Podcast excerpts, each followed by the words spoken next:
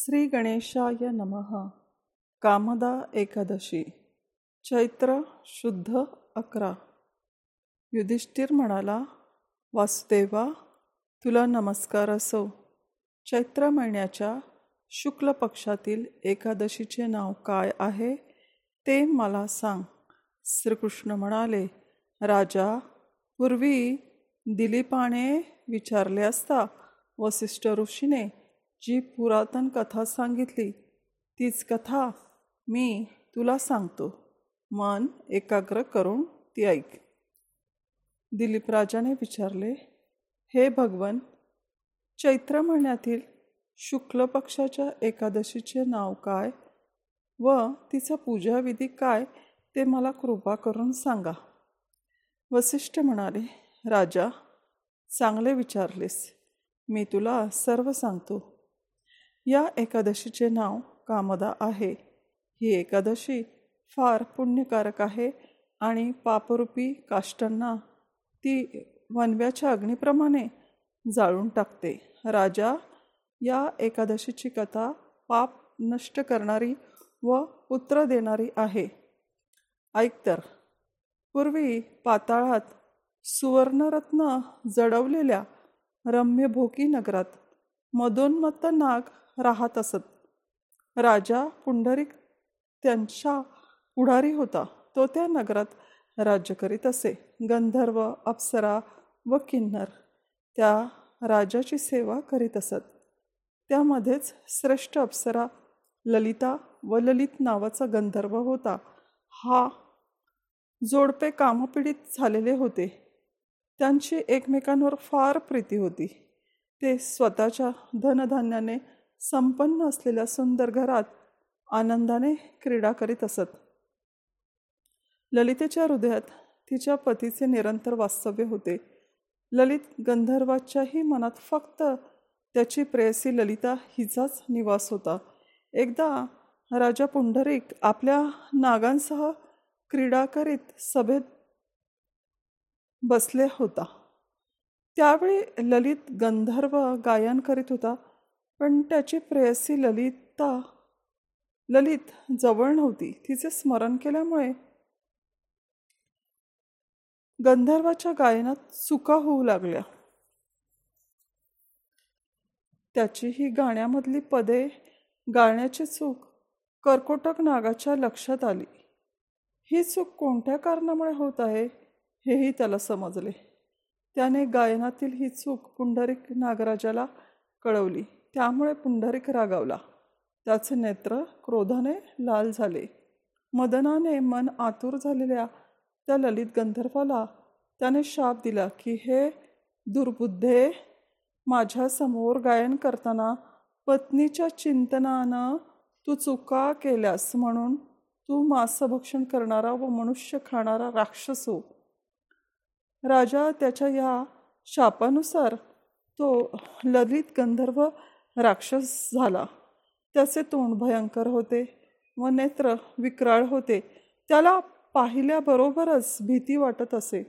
त्याचे हात चार कोस लांब होते आणि मुख पर्वतातील गुहेसारखे भयंकर होते. त्याचे नेत्र चंद्रसूर्यासारखे प्रखर होते व मान पर्वतासारखी उंच होती. त्याच्या नागपुड्या गुहेसारख्या भासू लागल्या आणि ओठ दोन कोस लांबीचे झाले होते. अशा प्रकारे त्याचे शरीर बत्तीस कोसांचे झाले. आपल्या कर्माचे फळ भोगण्यासाठी तो ललित गंधर्व असा विक्रार राक्षस झाला. आपल्या पतीचे शरीर असे अकरा विक्रार झालेले पाहून अप्सरा ललितेला फार दुःख झाले. तिच्या मनात आले माझा पती शापाने पीडित होऊन राक्षस झाला आहे. आता मी काय करू? कुठे जाऊ? असे विचार मनात येऊन तिला चैन पडेनासे झाले. आता ती ललिता आपल्या पतीसह गहन वनात फिरू लागली. तो राक्षस संचार करण्यासाठी कठीण असलेल्या भयंकर वनात फिरत असे. विक्राळ रूपाचा तो राक्षस नित्य पापे करीत असे आणि मनुष्य मारून खात असे. पण त्यालाही दुःख पीडा होत असे व रात्रंदिवस शांती लाभत नसे.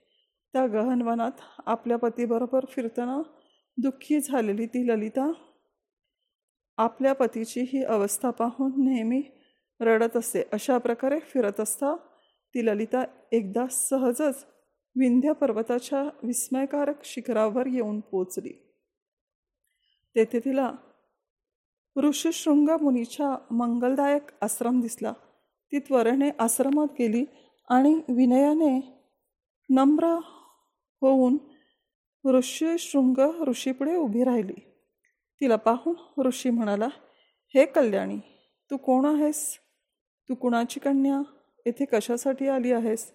मला सर्व काही सत्य सांग पाहू. ललिता म्हणाली वीरधन्वा नावाचा गंधर्व आहे. त्या महात्म्याची मी कन्या आहे. माझं नाव ललिता. मी माझ्या पतीकरता येथे आले आहे. माझा पती शापाच्या दोषामुळे भयंकर रूपाचा व पापे करणारा राक्षस झाला आहे. त्याची ही अवस्था पाहून मला सुख लाभत नाही व चैन पडत नाही. हे ऋषीश्रेष्ठा मी कोणते प्रायश्चित्त केले असता माझा पती राक्षस योनीतून मुक्त होईल? हे प्रायश्चित्त करण्याची मला आज्ञा करा म्हणजे मी ते करीन.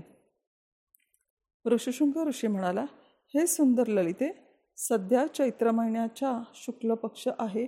आता येणारी एकादशी कामदा आहे. या एकादशीचे व्रत केले तर ती मनुष्यांच्या सर्व इच्छा पूर्ण करते. म्हणून हे कल्याणी मी तुला सांगतो त्या विधीप्रमाणे तू या एकादशीचे व्रत कर. या व्रताचे पुण्य तू आपल्या पतीला दे. पुण्य दिल्याबरोबर एका क्षणातच त्याचा शापदोष नाहीसा होईल. मुनीचे हे बोलणे ऐकून ललितेला फार आनंद झाला. राजा तिने एकादशीच्या दिवशी उपवास केला. द्वादशीच्या दिवशी ती ऋषिशृंग ऋषीच्या जवळ वासुदेवासमोर उभी राहिली. आपल्या पतीचा उद्धार व्हावा म्हणून ती म्हणाली मी उपवास करून कामदा एकादशीचे जे व्रत केले त्याच्या पुण्यप्रभावाने माझ्या पतीचे पिशाचत्व नष्ट होऊ दे. ललिता असे म्हणतास त्या क्षणी त्या गंधर्वाचे पाप नष्ट झाले व त्याला दिव्यदेह मिळाला. त्याचे राक्षसत्व गेले आणि तो पुन्हा गंधर्व झाला. त्याच्या अंगावर रत्नांचे व सुवर्णाचे अलंकार आले. तो पुन्हा ललितेसह क्रीडा करू लागला. मग ते जोडपे विमानात बसले. दोघांची रूप पूर्वीपेक्षा फारच सुंदर झाली व ते दोघे शोभून दिसू लागले. हे सर्व कामदा एकादशीच्या व्रतामुळे झाले. राजा ही कामदा एकादशी खूप प्रयत्न करून करावीच. ब्रह्महत्येसारखे पाप नष्ट करणारी व पिशाच्या योनीतून सोडवणारी ही कथा मी तुला लोकांच्या कल्याणाकरिता सांगितली. त्रैलोक्यात याहून श्रेष्ठ असे दुसरे व्रत नाही. या एकादशीचे महात्म जो वाचेल किंवा ऐकेल त्याला वाजपेय यज्ञाचे फळं मिळेल. वराह पुराणातील कामदा नावाच्या एकादशीचे महात्मा संपूर्ण झाले. श्रीकृष्णार्पण मस्तू हरे कृष्ण हरे कृष्ण कृष्ण कृष्ण, हरे हरे हरे राम हरे राम राम राम, हरे हरे हरे कृष्ण हरे कृष्ण कृष्ण कृष्ण, हरे हरे हरे राम हरे राम राम राम, हरे हरे।